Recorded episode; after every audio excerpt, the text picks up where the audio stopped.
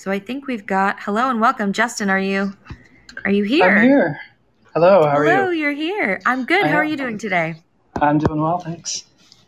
Good. So I think we're we're almost all here. We're just waiting on um, Helen, who's joining from across the pond.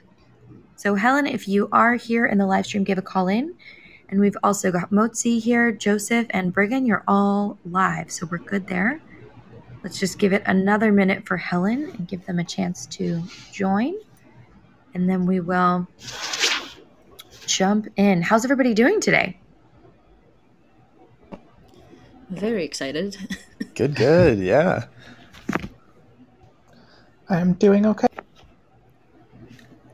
Okay, um, I think we're just we're just waiting for Helen to join this panel. So, Helen, if you're here, give a call in, um, and we'll just jump in, in in a minute.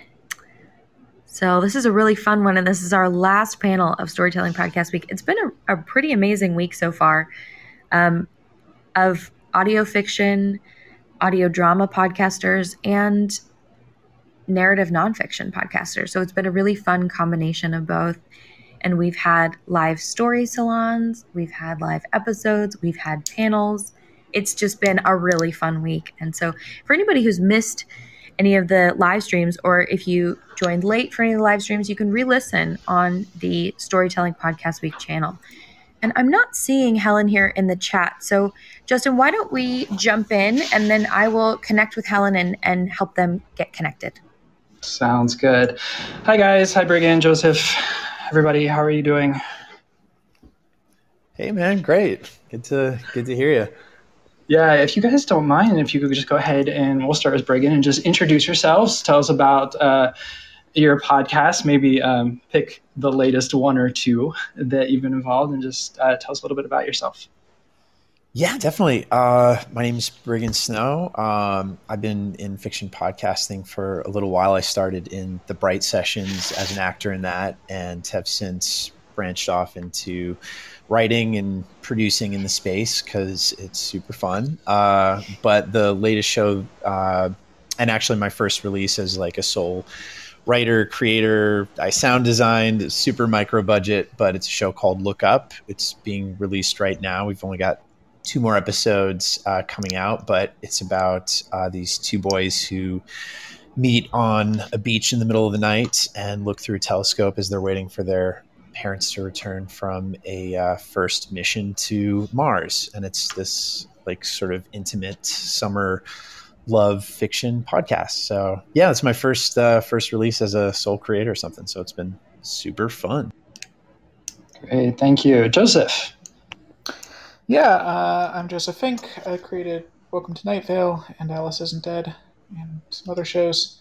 Um, I had a book I wrote with my wife come out a couple months ago, a memoir of the first 10 years of our relationship from both our sides. And uh, I have a middle grade novel about Halloween coming out in two days, which I'm excited about. I saw you have a launch party coming up soon. I think on Tuesday, Yeah. right? Yeah, Congratulations uh, on that. I've been like deep in the weeds of having a newborn, so I'm kind of vaguely remembering that I have a book coming out, but it's not always there in my head. just you know just one of those things just a uh, just a book coming out no big deal uh, uh, who do we we don't have helen yet we have uh, is reg here Oh, So, sorry, Justin. This um, is Norma Jean. Motzie is uh, subbing in for Reg. They're oh thank same you that's what i was looking at my list there you go Motzie how are you Hi, uh, I'm Motzie, and I am from the Hi Nay podcast. The Hi Nay podcast is a horror podcast, uh, literally translated to Hi Mom. It's a supernatural horror fiction podcast about a Filipina immigrant whose shaman, Babaylan family background accidentally gets her involved in stopping dangerous supernatural events in Toronto. And I'm definitely inspired by a lot of the work that you guys have done. So I'm really happy to be here.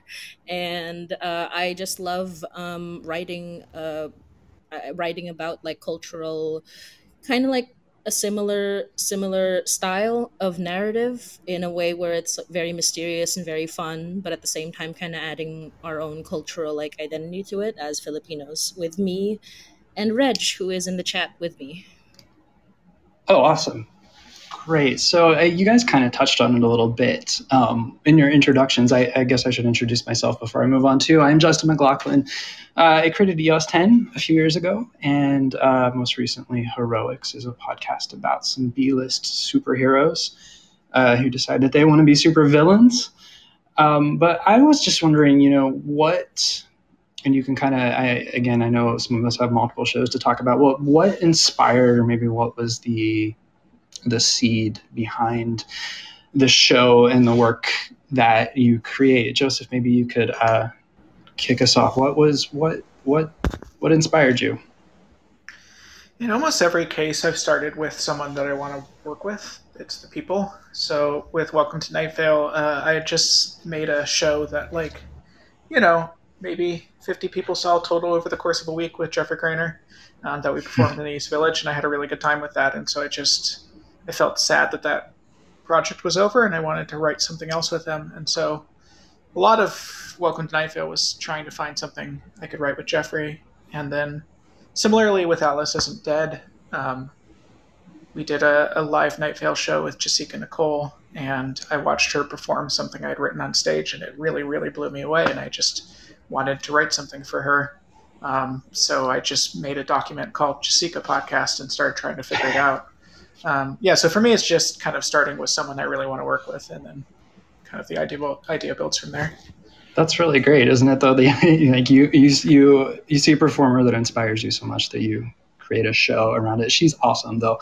So yeah, I can totally understand that. Uh, Motzie, what about you? I know you touched on this a little bit, but maybe give us a little more. What's what's what inspires you? What's this? What's the seed behind your work?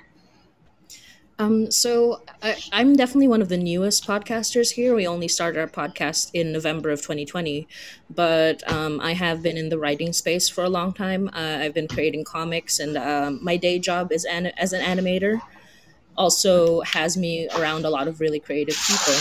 And as a creator, I really love um, infusing two specific elements to my stories, which is um, Filipino elements and also um, LGBTQ plus elements.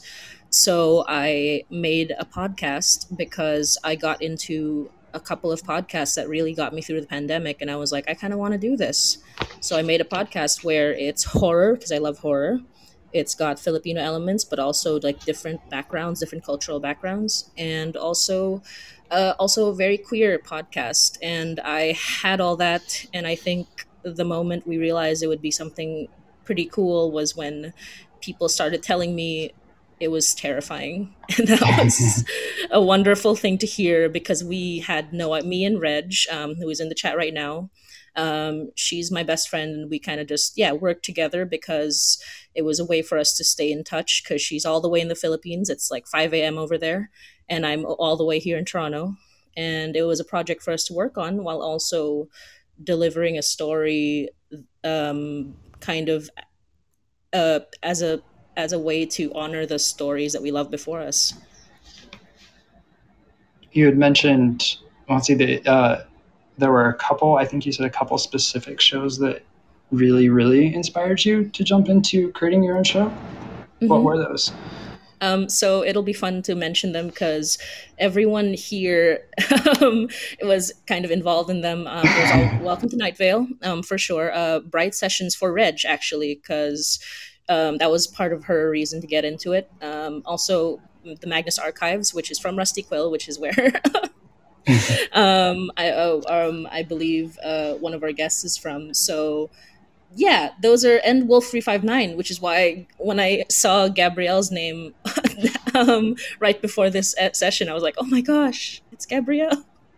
So definitely like um, very these wonderful stories. A lot of them have a common theme, you know, like horror, sci-fi, fantasy, all that. But mm-hmm. I think what really attracted me to them is how just just how much personality each one brings to the podcast space. Yeah, they all have they they have some common threads, but they're all kind of they're they're very different in their own way too. And of course, Briggon you are uh, sort of involved in Bright Sessions, I think, but maybe I this is your um, your first podcast where you said you've created, written, produced, even sound design. Did you say sound design as well? Yeah, Yeah, kind of thrown into the deep. How's that feel? oh, it was a journey.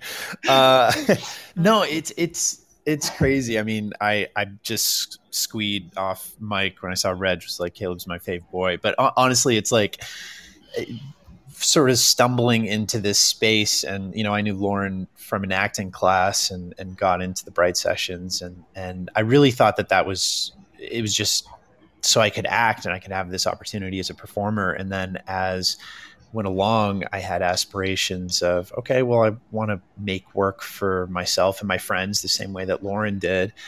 And over the last few years yeah uh, developing stuff and and sometimes developing bigger shows, you know, maybe going bigger is better, at least in my mind and thinking, and then really learning that uh, you know it takes it takes money and support to do a lot of these things. And and I uh, I remember having a conversation with Lauren specifically when it comes to this new podcast that came out, and uh, she was like, "I have a challenge for you." She's like, "Write something small, write something intimate."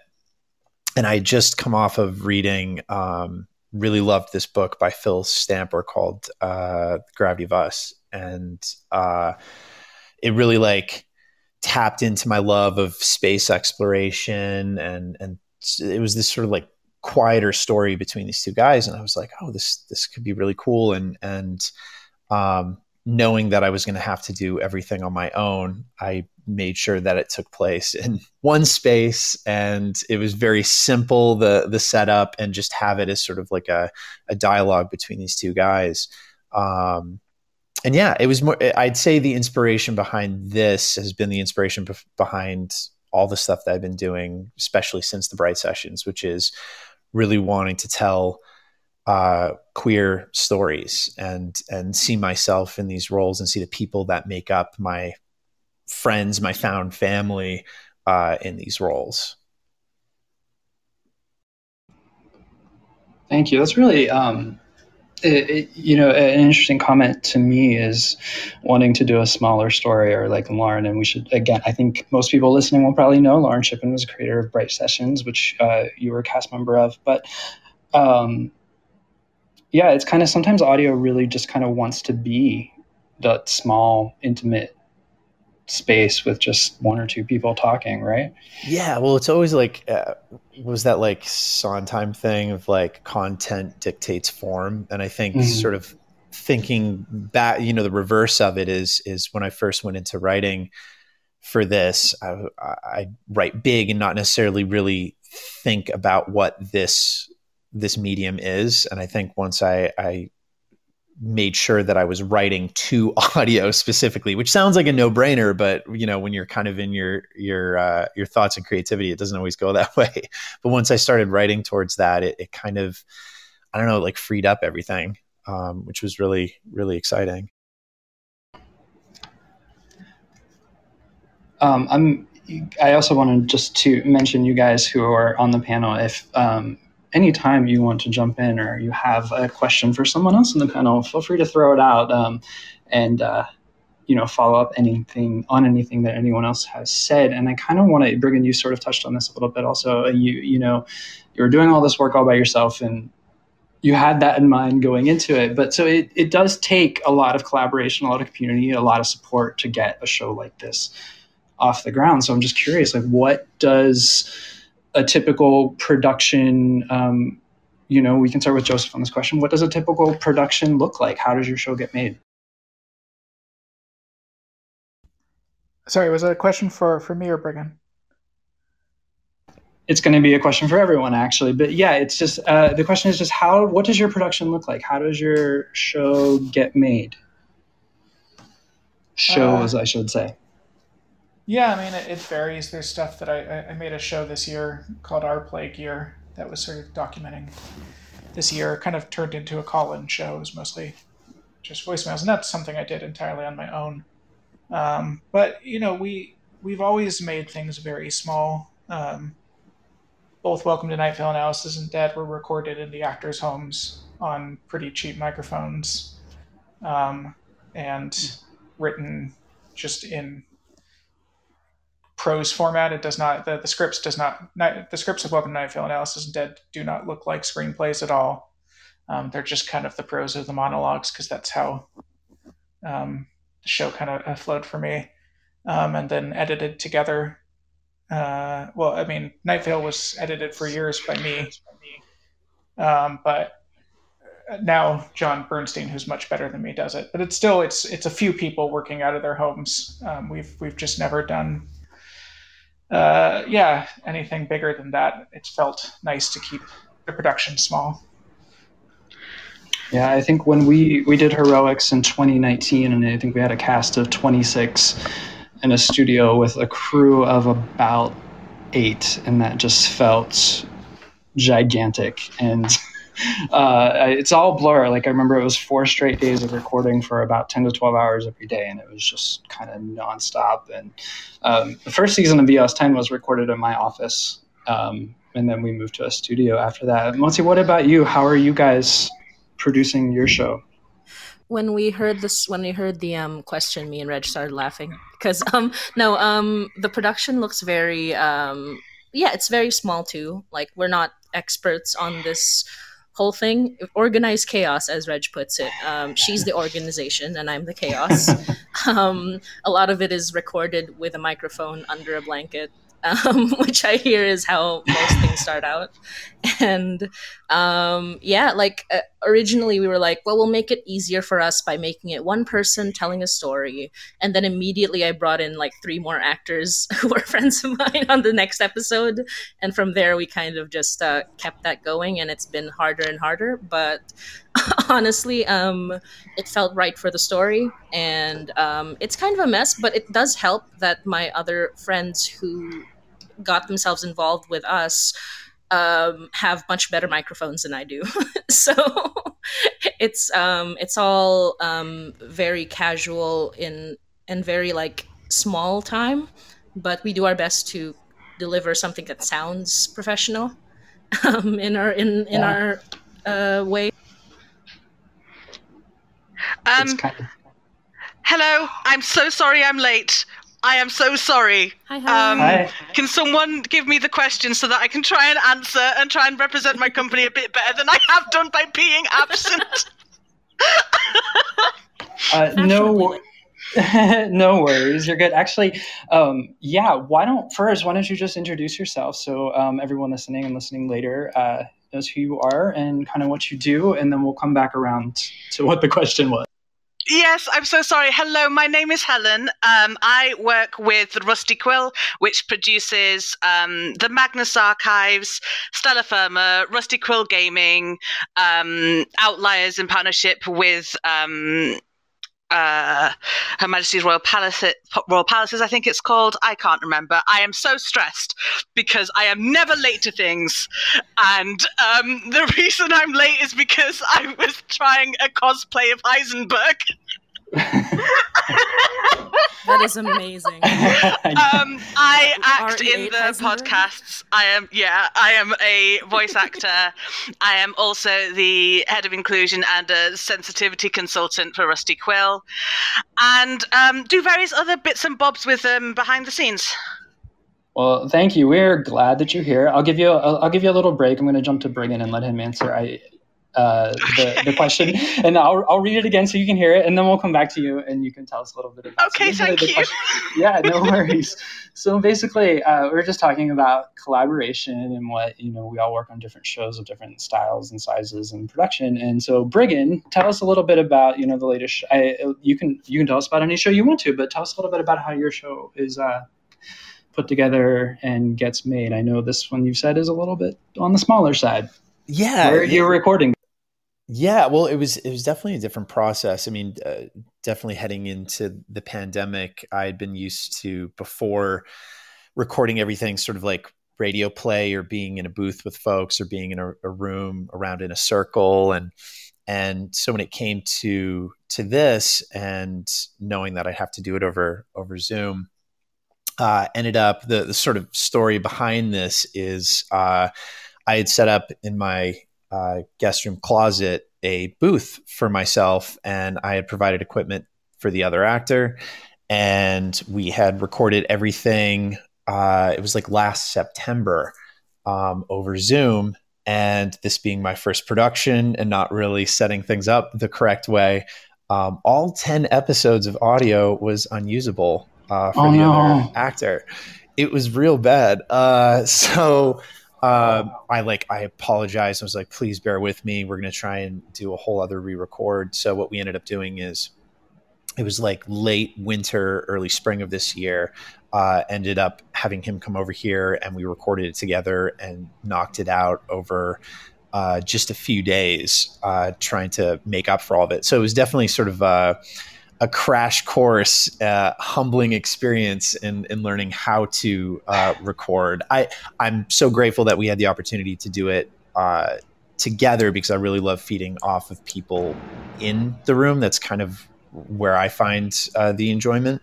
Um, and then beyond that, it was, uh, you know, jumping into uh, Adobe Audition and figuring out, okay, how how am I going to sound design this? Thankfully, f- for the most part, it, it all takes place in the same location. But I'd say this is the most um, isolated I felt in creating something, which was new and and different and exciting and and had its had its merits. But I, I think uh, when it comes to making anything, I, I think I really like being in a more collaborative uh, atmosphere. I definitely I definitely miss that. So I was I was feeling it this past year for sure.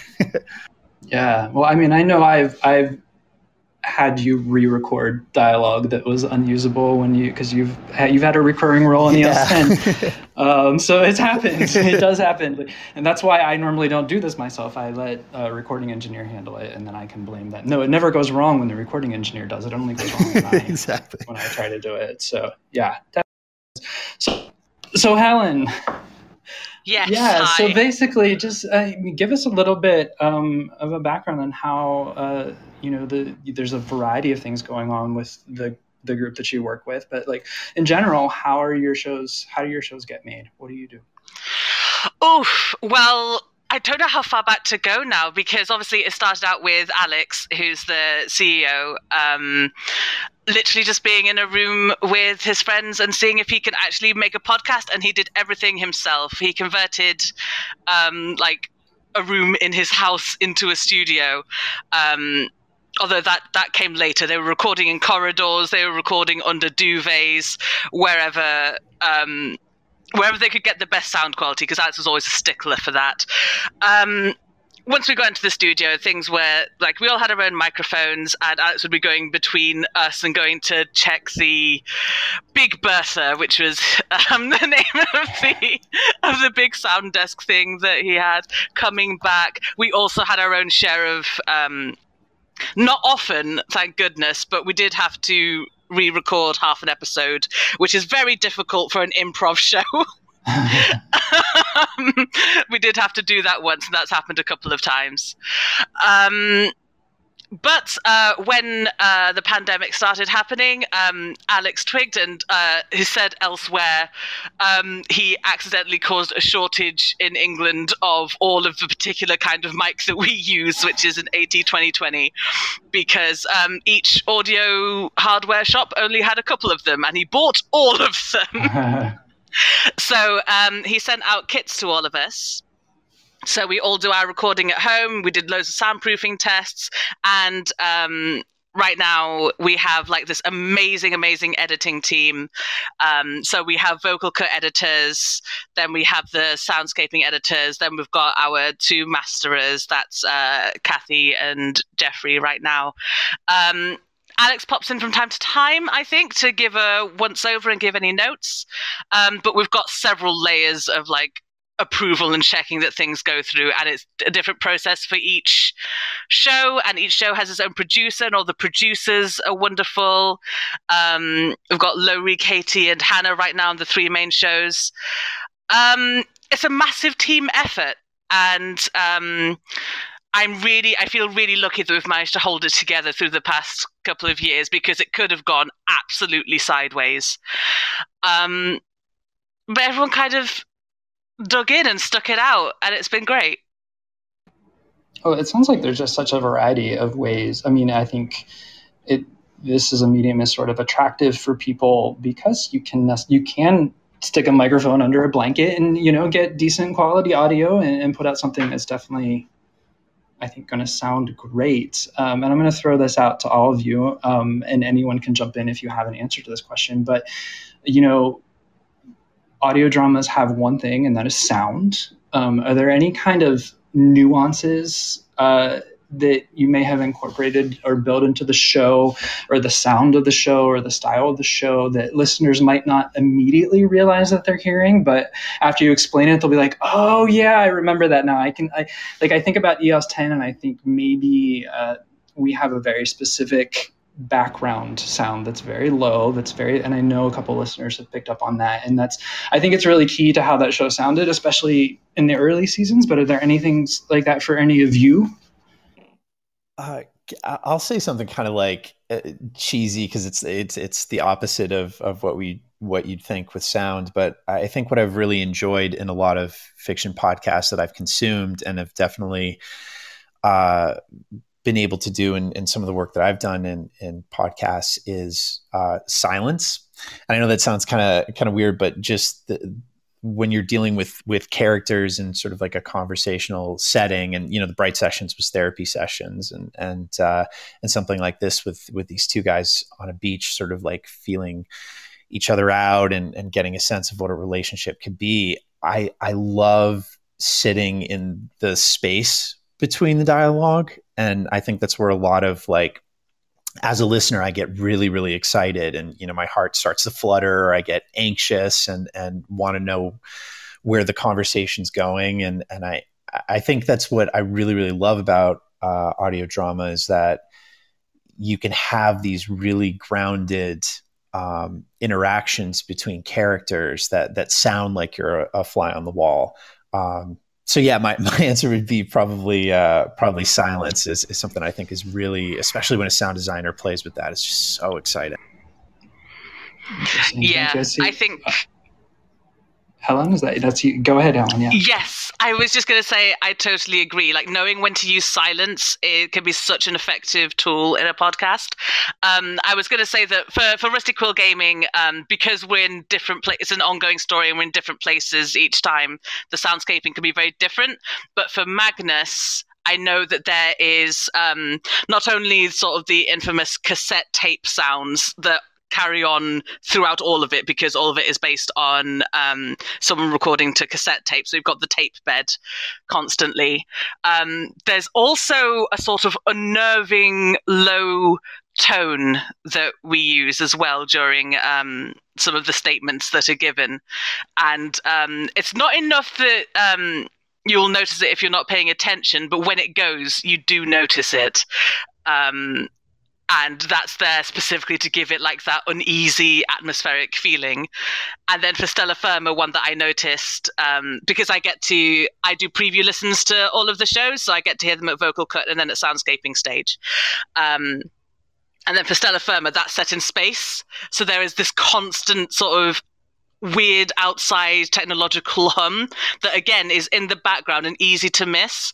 But um, it, I feel like these subtle touches can make such such a difference to the feel of the show and can really mm. make you feel like you're in that Oh, um, yeah, and um, I, you weren't here to hear this, but um, our, one of our biggest inspirations is Magnus Archives, and so we were like, we want to do this, but also not do this because we don't want to be a copycat. So um, don't you worry. Similarly, we do have. I am all for everyone like, uh, doing whatever they like with any audio dramas. The more, the merrier. It's it's absolutely um like when you mentioned like the the tape and the hum it's like yeah we also have a tape and a hum yes. but um it's uh for us uh, we kind of use a tape but we also the original pitch that we had um, was for phone calls because this is uh, all about like phone calls of this um, woman who's calling her mother because nai means mother in filipino and so we have like uh, almost every episode except for a couple of them where she's calling her mother. So she has the phone call then you have that telephone filter type deal. And the telephone filter does so much for us because as a small production we can't record on all the same mics and we can't like we we don't have the budget to kind of like get everybody the same mic or anything. Um but so what we do is we kind of like make sure that everything sounds pretty pretty lo-fi and like but similar to each other so that's definitely part of it. And also the hum like you mentioned um, we have a hum during the storytelling portions so that when the hum kind of like when there's a moment where things either escalate or de-escalate very quickly we take away the hum and there's this pure silence and that kind of like cuts cuts tension or like raises tension. And i find that really fun. So you know what Briggon said about using silence has been really great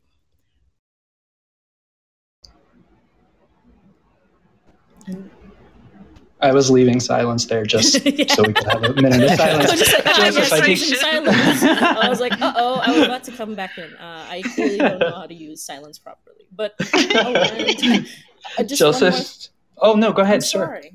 Oh, I mean, I, I just wanted to add, like, it's kind of similar, but not really. It's uh, not necessarily a sound that's in every episode, but I do try to get every episode's named in a Filipino name um, which is a Filipino word for an English word, essentially. But uh, there was one episode where I spoke in different Filipino languages because there's 160 plus Filipino languages, even though people only know Tagalog.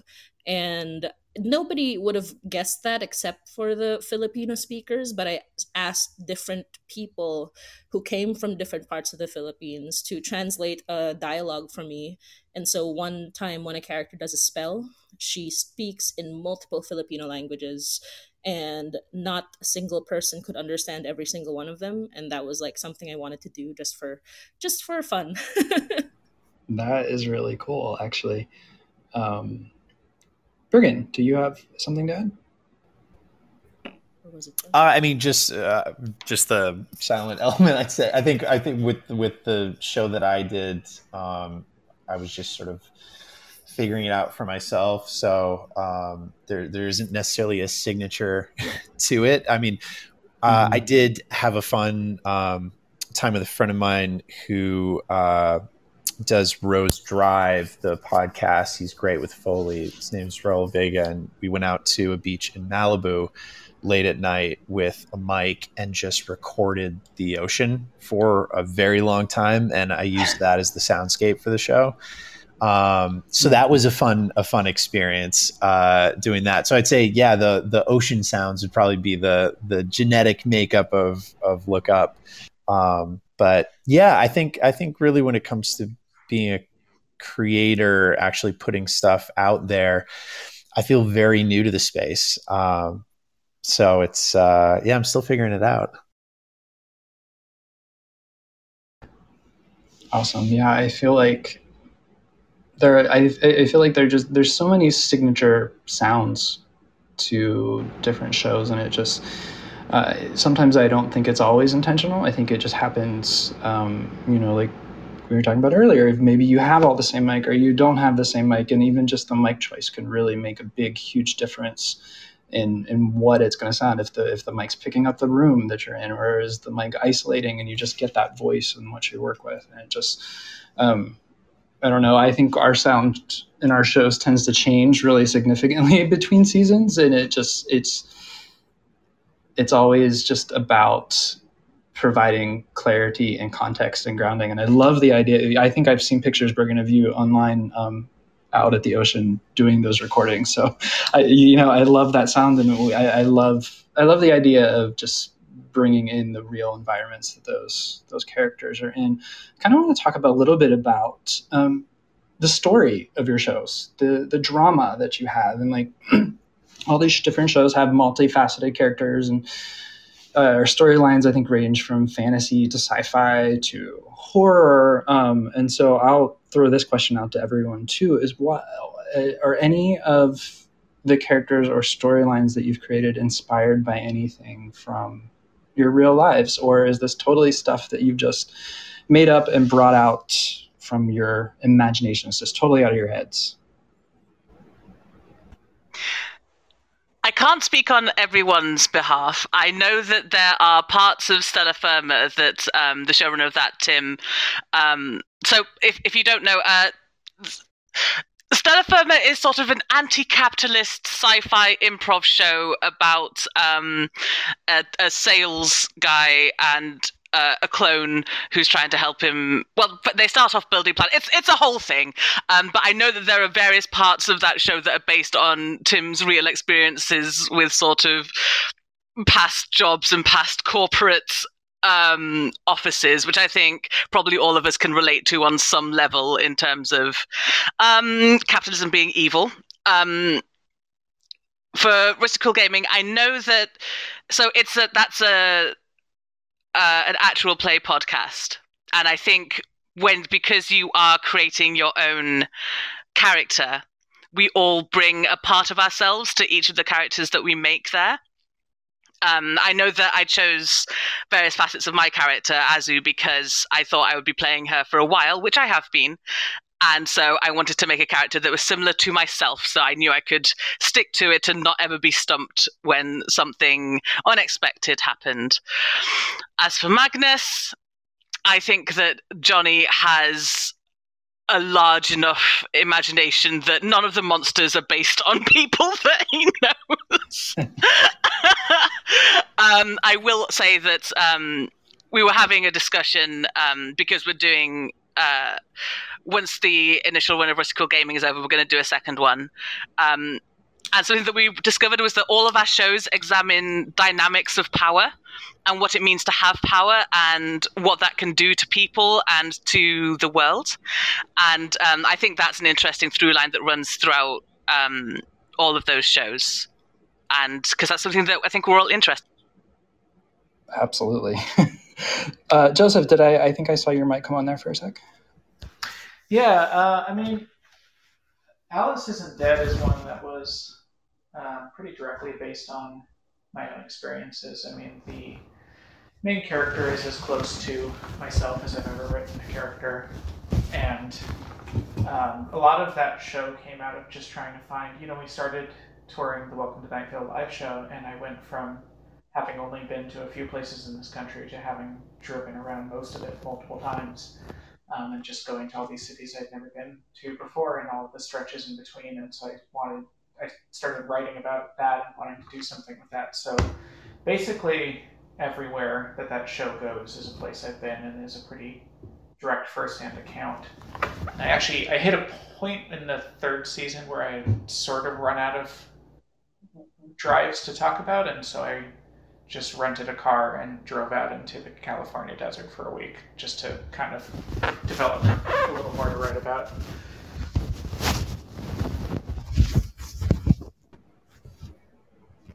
Well, there was um, there was also a couple questions. Any of Night Vale that you know? I mean, there are a lot of characters. I think, especially when you you throw in the, the live shows and things like that too. Do any of those come from real life experiences? Not really, no, not directly. That's more like, uh, you know, the relationship of something like Night Vale to our lives is like the relationship of dreams to our lives. It's, you know, related and it, it, it, comes from that spark, but it's often related in a very uh, indirect dream logic sort of sure. way. Um, I mean, I, I will say, like, the Night Vale, sort of the original, came out of uh, my father had just died, um, and then I got laid off from the job I had, and I just um, a lot of the first year of Night Vale was just me coping with that. So it's sort of directly related to that, even though it, it never says it. I feel like that's a common theme. I mean, it was it was a little bit like that for me. I had not so silly because I had I had had a TV audition that I didn't book, and I was that was my first TV audition, and I never got upset about auditions ever, and I was really depressed, and I stumbled on a show called Welcome to Night Vale, and I was like, oh, this is interesting. Maybe I should try doing something like this, and then it was EOS 10, and then people were listening, and I was like, oh no, people are listening. Now I have to uh, I have to keep doing this. Um, but yeah, I think it's so it's it's hard it's hard it's a hard question because it's just hard as i think as a creator as a writer to separate your real life from what you're creating because obviously it's all coming from you.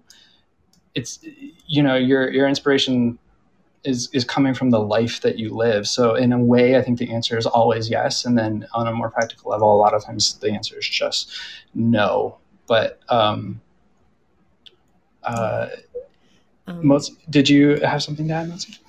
Oh yeah. Um, I just wanted to add, like, um, for Hi Nay, it's definitely a lot of it is from my life because the main character, like, I kind of took a bunch of very um uh, surface level details from myself. Like, she's also she came to Toronto like only a couple years ago, like I did, and she's also working in Toronto like I do, and she's basically a Filipina, whatever. But at the same time it's also because for me horror has always been a way to reflect like real life um, issues and traumas. And um, everything that i put into Hi Nay even though each episode is about like ghosts and monsters and things it's um, it's basically a not so subtle way to express kind of frustration and anger and fear about real things. Um, one of my episodes, um, it's ostensibly about the character's father um, during his time in the 80s. And it was a ghost story, but in the 80s in the Philippines, the, uh, everyone's under a dictatorship. So even though there was a whole like a whole thing about a ghost, um, it's very much like the bigger fear is getting um is being out past curfew because like like literally the character when he sees that things are magical or things are about a ghost that might want to kill him, he's like, yeah, okay, cool. Um, let me just get home before the before the curfew comes up because I need to be there before I disappear. So a lot of like that kind of thing, like it's very the way we write our stories it's you know it, it, works through a narrative but each episode we try to include something that is relevant to us like socially politically and everything. And it's very much a very charged time for everybody. So it felt like the right time to do it apart from the fact that the pandemic's happening and uh, everyone well not everyone many people have time and a lot of um, feelings to work through that is uh, that is putting it lightly, isn't it? For sure. Um, what's Briggon? I'm sorry. Go ahead. I was just going to say, just you know, hearing everybody talk about this, I'll be quick, but I think when it comes to being a creator in any space, and certainly in fiction podcasting, it, it, it's you get to like revisit or exercise, uh, like explore and share something from your life, whether it's a conscious decision or not, and and like with look up. Years ago, I had you know been on a beach with with this guy in my my closeted youth and uh, was so scared to make a first move and and and I remember that feeling in the summer and that sort of anxiousness and excitement and and thought it'd be a fun place to create something in. If nothing else just to like revisit that that feeling because it is such like a potent thing growing up, that sort of like summer love element. And I think what's been really, really fun is to to have that sort of overarching theme of the show and share that with folks and and then bring little bits of myself to the character that I'm I'm playing and, and sort of exercising things that that I deal with in my day to day. I mean, it's not like a like a struggle or anything, but I I made the character I play have vitiligo, and he talks about it in in the show, and it's something that I've sort of dealt with over the past few years, and and I think it, as as writers or creators or actors, just being in this, just being creative, it's it's amazing that we get to again like revisit and explore or exercise or, or, share elements of our lives through the art that we uh, that we create. So i just hearing all you guys talk about it it's it's just it's amazing how like cathartic and, and awesome it is what's your favorite episode that you created Briggon? um put you on the spot there can you pick one yeah i mean out of out of the show i'd i'd, I'd say there is yeah, I mean, uh, there are a bunch of like emotional, a little bit more diving in episodes, but one episode is where both of the boys, it's kind of midway through the season where they're they're sort of pushing the boundaries, just see like what this new friendship could potentially be. And they're, you know, they're sitting around like a campfire and they're they're playing you know never have i ever or, or, truth or dare so it's just sort of like pushing and, and figuring out where they they they are with each other and it, it just speaks so much to that that like thrill and and uh, nervousness that I remember having in that moment uh, when I was younger and and listening back to it I was really really happy because having listened to it a million times, having to sound design it, it's still it still captures that excitement that that I wanted to convey, and I, I hope people get to get get it out of that and, and enjoy it. Do know that feeling of listening? It's you're you're way into post production. You're like, well, I'm still laughing at this, and I've heard it eight thousand times. So I guess that means that it's going to be funny when people hear it for the first yeah, time. Joseph, Joseph, can you pick a favorite episode out of all the the episodes that you've you've worked on? Probably not. I, I mean, I've worked on um, a, a, lot at this point. Um, there's some stuff that I'm just really proud of in a process mm-hmm. level. Um, we wrote a, an episode called Best of for Night Vale that went between several different time periods in Night Vale and, and, was such a collaborative effort of Jeffrey and I writing it and Jon Bernstein, our composer, writing entirely new music that fit each of the time periods we were working in. And it just felt really good to put that together.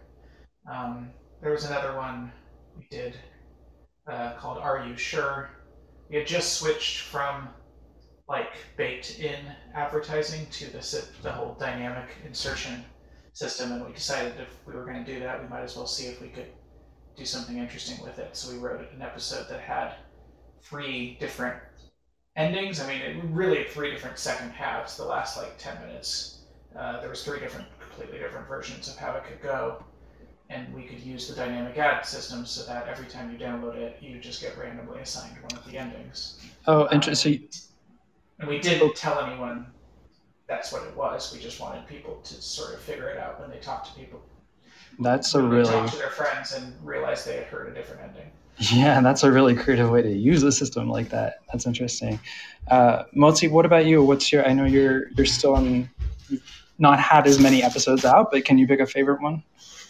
Mm-hmm. Um, we're still a baby, but um, I do have a favorite episode, and it's the fifth one because in that one, yeah, me and Reg have the same favorite episode. It's called Canta, which just means song, and it was a musical episode, and because my um, we had a singing ghost in that one, and it was very creepy in that way. But uh, my sister, who is a very accomplished singer, agreed to kind of just come onto our show, and it was the easiest one to write because a lot of it was um, Filipino folk songs um, that we just sang to each other, and uh, we kind of like harmonized with each other and it was so easy to write because it was just this this like half a minute is going to be covered by this song and this half a minute is going to be covered by this song and oop we have a full episode um, in half the time we need to make it. And yeah and we just like um, we sang we it was nice to kind of get in touch with my sister who's also in the philippines. Um, we kind of just um, what i did was i sang a bunch of them and i was i would tell her like hey um, if it's okay you can like harmonize with these ones. She did it in a day she was very quickly like she harmonized perfectly with each one of them made me sound a lot worse because she sounded a lot better. Um, and we had like and it had such a nice effect to it as well because um, we it, it, it made the whole thing seem a lot more ethereal and interesting. And um, so not only was it one of the best episodes in terms of like content, but it was also the easiest episode we ever made, and that's definitely um, a favorite of ours. Yeah, those are the ones that stand out in my mind too. Are the ones that were easy to both write, to produce, perform. Yeah, fastest ones to make. I mean, that makes yeah. no, that totally makes a lot of sense. Helen, there's a lot to pick from as well for you. There's so many. There's okay. I'm gonna have to be fair and pick one from each of the three main shows. Um, I have my own show coming out soon, which is a chat show, um, so I can't do that. There was also a show that I was script editing on, but that's Patreon only, so I can't do that. So um, I think so. In Stellar Firma, there's this one episode. Oh, it's it introduces this character called Cardinal Fang. What's the name of the what's the Cardinals and Comfy Chairs? That's the name of the episode. And in it, Tim, who is the showrunner and who plays uh, one of the main characters, um, the the the the conceit of the show is that they receive a brief from a person, in this case, Cardinal Fang, to do something. And Tim went on a massive improv- improvisational rant calling Cardinal Fang several epithets. I think I found a list here from one of the fandom wiki um, wikis, which is uh, Cardinal Fang, Undersecretary for Death, Foam Trumpet, Cardinal Fang, MD, PhD in everything, relaxer of their legs. Old Cardief, Fang Boy, the Fang Man, the Fang Meister General. And Tim just kept going and going. There's a very long list of um, various things, and that is one of my absolute favorite um, Stellar Firma episodes. Um, for Magnus, it's actually an episode that's really near the end for me, um, which is, I think, episode 198. Um, I cannot remember which. Let me let me Google Magnus one nine eight. What's the name of that one? Precipice. And um, to try to try not to give any spoilers, um, the main characters have to descend a cliff, and um, it's a very funny episode, despite also being terrifying. And there's a lot of like really characterful banter between everybody, and um, there's there's a part in it where some okay, mild spoilers. There's a part in it where someone jumps off the cliff rather than listen to another character talk. I thought it was hilarious. Um, yeah. I would do the same thing. And then for Rusty Quill Gaming, I think we're still that's still ongoing. We're up to wait, gosh, 204 episodes of that now but again, one of my favorite ones is one of the later ones, which is um, RPG 177 Last Words Part 2, in which the characters are in an afterlife and um, we're looking for people and trying to see if they want to be resurrected. Um, and it's just a solid hour of really emotionally driven uh, character exploration. And um, finding out about the, the relationships that people have with each other. And I think that we did a really, really wonderful job with um, some of those incredibly sensitive and heartfelt conversations. And I'm really proud of the job that we all did improvising all of that. Um, so those are my those are my three faves, I think. Yeah, you guys with some of these numbers in terms of episodes. I mean, talking about hundreds of hundreds of episodes. Don't do it. Cases. Don't do it. yeah. I think I'm on that. I think I'm on that page with you as well. Sounds like a lot of work. It, uh, it we're does. we're closing up. I'm sorry. Go ahead, Motzie. Oh no, I was just gonna say like yeah, we're on episode 13. yeah. That's manageable. yeah, yeah, much more um, we're, we're, we're nearing the end of our hour, and uh, there's one important question that we kind of save for the end that I kind I'm going to just jump to it just to make sure we have some time to talk about it.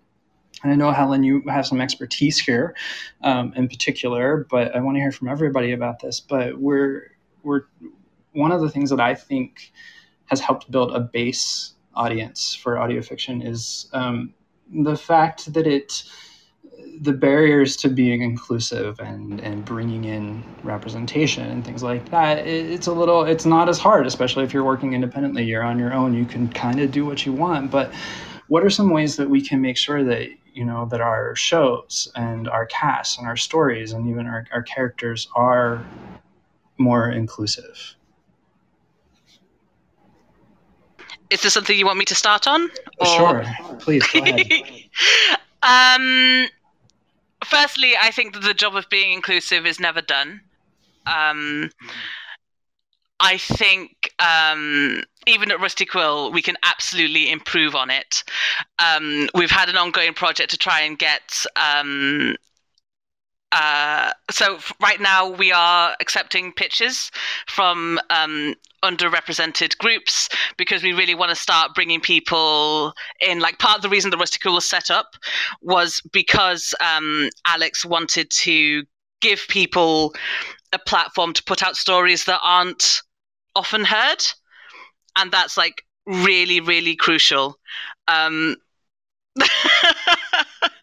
Um, I just saw Motzie's comment in the chat. You don't have to move to England. We have American people working with us. We're fully remote.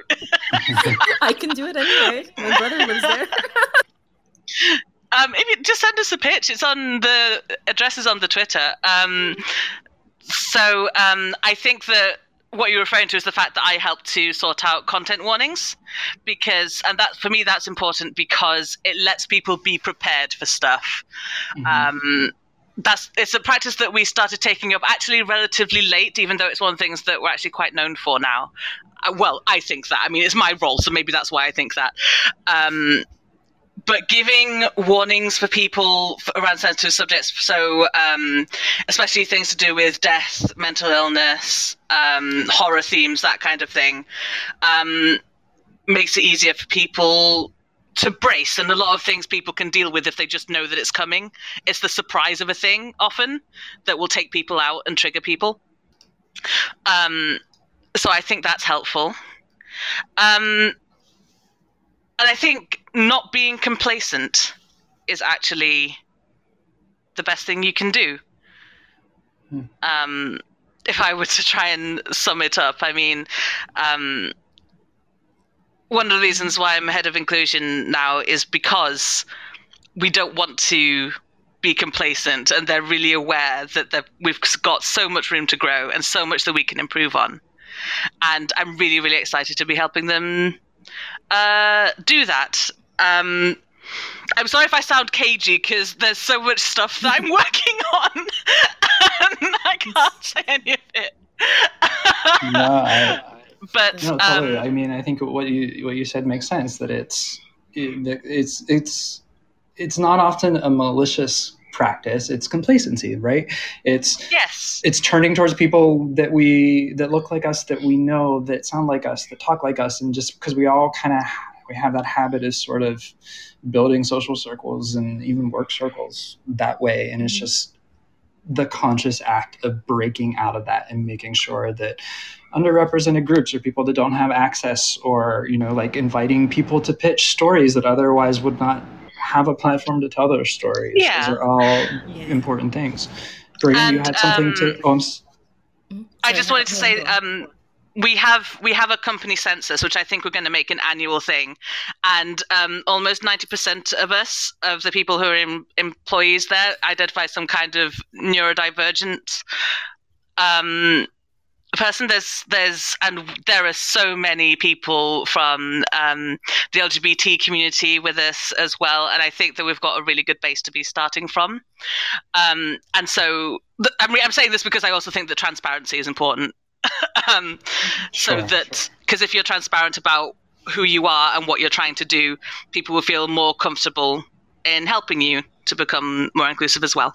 But um, yeah i'll shut up. Sorry no, no thank you. Um, I wanted to say, Helen, like, um, definitely, we also put like, um, we also put um, uh, content warnings in all of our episodes because of the Magnus Archives. But um, in terms of inclusiveness, I also wanted to add um, uh, the our very logline or our very basis of our of our podcast was because um, the idea was that in a lot of horror movies there are these people who are shamans or magical people, um, and they're always there, and they're always clearly the most well equipped to deal with a horror moment. But um, it seems like they just kind of get sidelined. So I wanted to make a podcast where that is the main character. And that's kind of the basis of our podcast. And I think we have we have the benefit of a community that um, does come from underrepresented peoples. Like um, I am both um, a, a, person of color and um, queer, and I'm surrounded by people who are similarly um, of uh, who are from similar backgrounds. Um, and I think like from like I think the fact that people are like kind of opening doors to more underrepresented groups is the biggest thing because um, when you look at what's normal for them or us it's it's totally different from what you would expect from mainstream. Like i can say like i'm surrounded by people who are people of color and who are queer and that's kind of like almost every single one of my characters are that. But it seems to be something that becomes an afterthought for some people, which is natural when you grow up in a different sort of um, background. I think just um, not artificially, but kind of surrounding yourself with different creatives and different people from different backgrounds and being happy to share each other's stories is how like inclusivity really happens. Um, one of our actors is from Mauritius, um, which from a couple years ago I didn't even know existed. Um, but it's an island off the coast of Africa, and uh, and one of our main ca- and he helps design a character in our story who is from Mauritius as well. So it's like getting to know different people from different backgrounds is such a big thing when it comes to being inclusive creatively as well. Yeah, and I, I, just I think the act of I think you're a great example, just an act of collaboration with someone who has a different perspective and a different background with you than you do. Um, I saw your mic on earlier. Did you have something about inclusivity to add? Yeah, I mean, essentially, you know, speaking on what everyone's talking about, but um, you know, Joseph had had mentioned uh, hopping in a car and driving out to new places, and I, I think really so much of being a human, not just a creator, is is is being curious and and having empathy and and challenging yourself and the people around you and and and growing. And and I think you know I'm a I'm a white cis gay man from suburban Maine originally and the diversity that was out there was not not super present. And I, I think you know finding myself in a, in a place like Los Angeles and and really meeting all walks of life and not and and to what Helen was talking about with complacency and not just sort of like being like okay I did I did the work and now I can do and write whatever I want to write about. I, I think it's you're in a constant dialogue with your your privilege and and just learning. Um, you know I at the end of the bright sessions they did all these guest episodes and, and i was lucky enough to write one and i wrote a bit of like a love letter to my husband, who um, is uh, is half Asian, and and what he's dealt with as as a, gay person, uh, multiracial, and and and really trying to understand it and seeing how he walks on this planet, and and and I think also part of that is like, yeah, I wrote it for him, but post writing it, you constantly question yourself. It's like, was I was I the person to do that you know with and it's constantly questioning yourself and and having trusting that you're doing things for the right reasons and also not being defensive if someone sort of calls you out on like mm, maybe that wasn't the move. Um, so I, I, think it is just uh, like i said at the beginning it's it's curiosity and empathy and, and just really exploring that in your human life and letting that uh, come through in, in whatever you're creating or performing in and collaborating with people.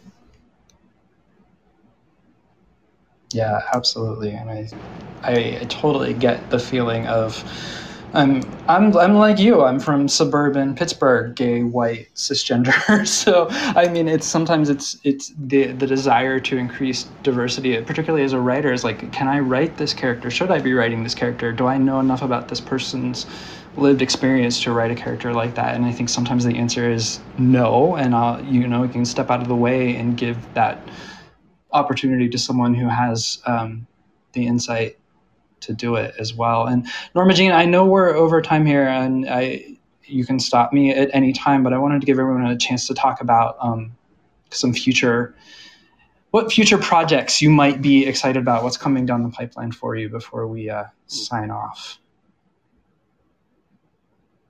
I'll take that as a yes. So i'm gonna i'm gonna i'm gonna go right back to you Briggon what do you have uh, coming? Oh thank you. I, I see your message. We will take our time. Briggon what future project are you excited about? Um, I, you know, I've been developing um, a couple of things for a pretty long time. There's one that seems to be uh, finding some some traction, which is really really exciting. But uh, aside from that, Um, I'd say what was interesting is after the Bright sessions ended, and I sort of guested on different different shows and wanted to create something for myself. I, I think I'm always a, a, performer first, or at least that's where my my real excitement comes from. And and I've had countless conversations with my husband and, and friends of, of just being like, you know, Caleb was such a a life changing, incredible gift just to to play play a character like that that I really needed and wished I had when I was when I was his age. Um, and I think I'm just looking for what's what's next. I think there's there's something really scary but also free in that where I just really am looking for the next role uh, that I can really explore and and, and sink into and, and have that experience. Um, so yeah, I'm creating creating stuff and, and doing that. And Look Up has been such a such a joy, and I want to continue doing that. But I think uh, be nice to to find the next thing that I can really really dive into as a performer. Uh, I think that that's what'll kind of set me on fire. um, I'm sure I'm sure something will come down the pipeline at some point. Of course, I think there are many roles in your future, whether you create them yourself or Thanks. not. Um, yeah. Uh, Motzie, what about you? What are you excited about next? Is there going to be a season two? Ooh, um, yeah, like for sure, Hi Nay is the main um, thing that we're working on. But um, me, uh, apart from podcasts, I also do comics and stuff like that. So mm-hmm. I've actually got a comic that's in pre-orders right now that's releasing tomorrow. Well, day after tomorrow. So that's very exciting. Um, and most of my content runs in the same direction, which is Filipino or BIPOC and also queer. So it's like they're yeah. all different different things, same theme. Um, the latest the latest comic that's coming out is called Aswang at Berdugo, which means monsters and executioners. It's again very political, very dark, but also kind of yeah, like it's fantastic, but in a way that reflects real life. And I'm using Hi Nay as well to do that kind of storytelling, which and the response for it has been beyond our expectation. We did not expect people to get into it so early, and it's been amazing. Um, so yeah, just continuing Hi Nay. Um, hopefully, uh, we're, we're leading into um, we're ending season one hopefully this year, depending on like schedules and things, and season two next year and um, also in the meantime i'm doing comics in between my day job as an animator on netflix shows. Yeah.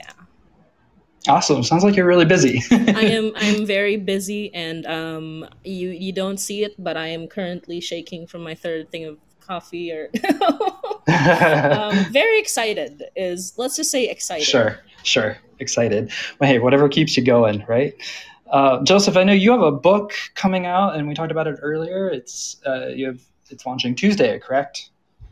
Yeah, it's called The Halloween Moon. It's my first novel for children. Um, I, it, it's weird to call it new in my head because it's I started writing it like five years ago. Yeah.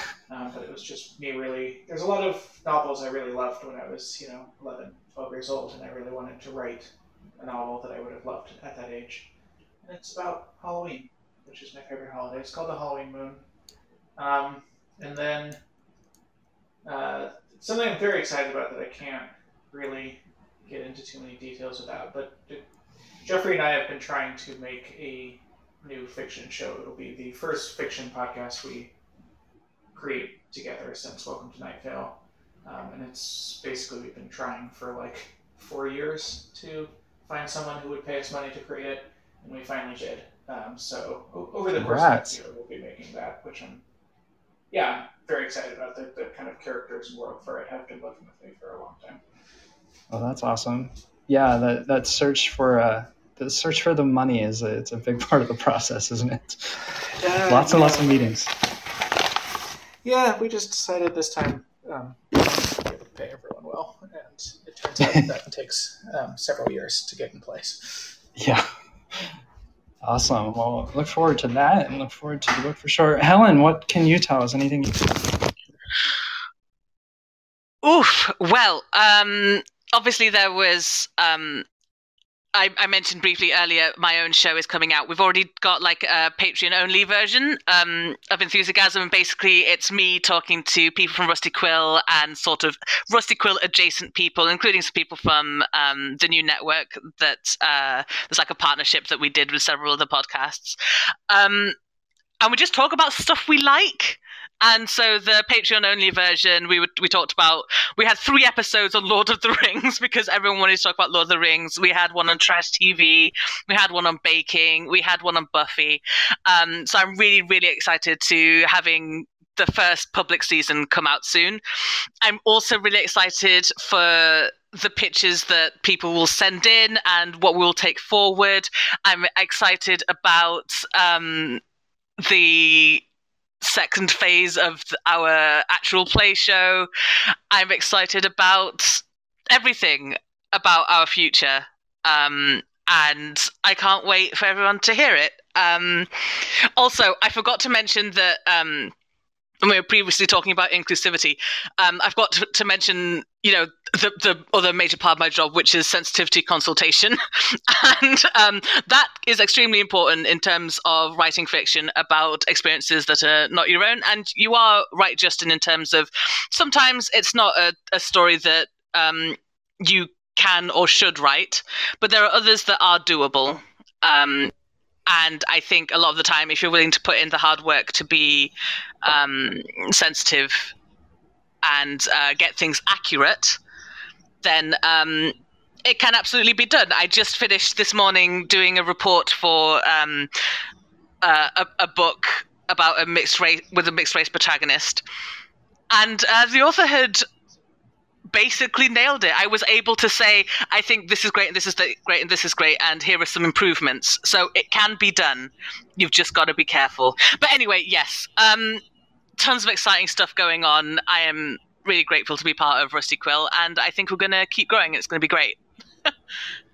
yeah, I mean, I think I I hear a lot of different um, different things from different people, especially here in LA, and you talk to them about the industry. But I think one of the things that I noticed recently was that Amazon had taken one of its uh, one of its shows, I think it's a YA show, and um, turned it kind of went in, in the reverse of what we've seen before. They took that show and they developed an audio fiction podcast based on that show. So I think I think things are looking are still on the up upward trajectory in this particular uh, niche in the media industry. So I think there are going to be good things um, happening for a lot of people. You all have some really exciting things going on, and a lot of great things to say. I've really, really, really enjoyed talking to you. Um, Joseph, Motzie, Helen, Briggon, and then uh, Reg is in the chat. I've been I've been reading as you've been going. But guys, thank you so much um, for talking with me today, for answering all these questions. I know some of them were we, we when we were discussing questions earlier, we were we were a little worried about asking you if you if anything was inspired by real life, and I was like, no, I'm going to ask it. I'll ask it. It'll, it'll be fine. But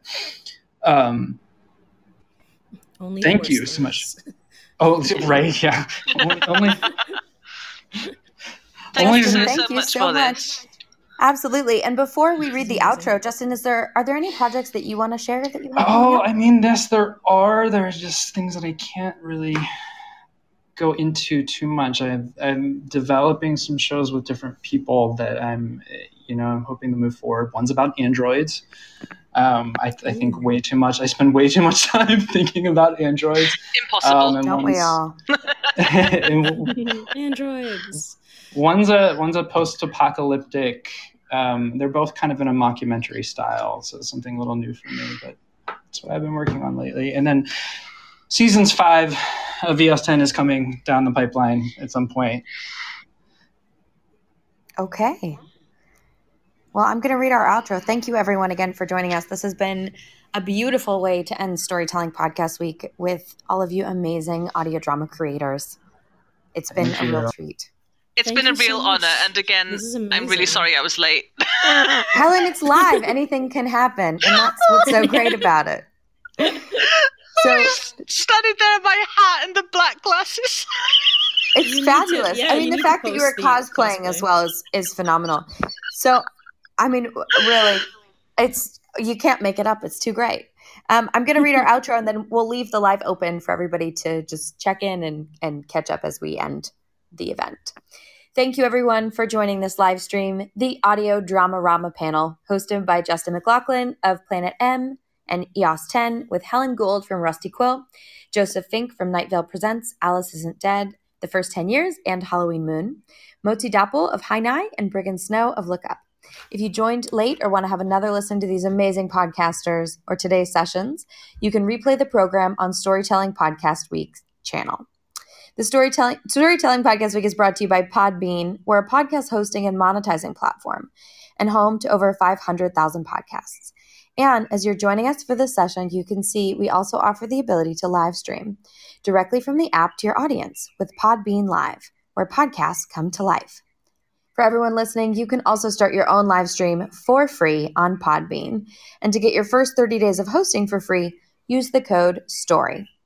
Thank you again to Justin McLachlan of Planet M and EOS, EOS 10, with Helen Gould from Rusty Quill, Joseph Fink from Night Vale Presents Alice Isn't Dead and his new books, The First 10 Years and coming out Halloween Moon, Motzie Dapul from Nigh, and Briggon Snow of Look Up.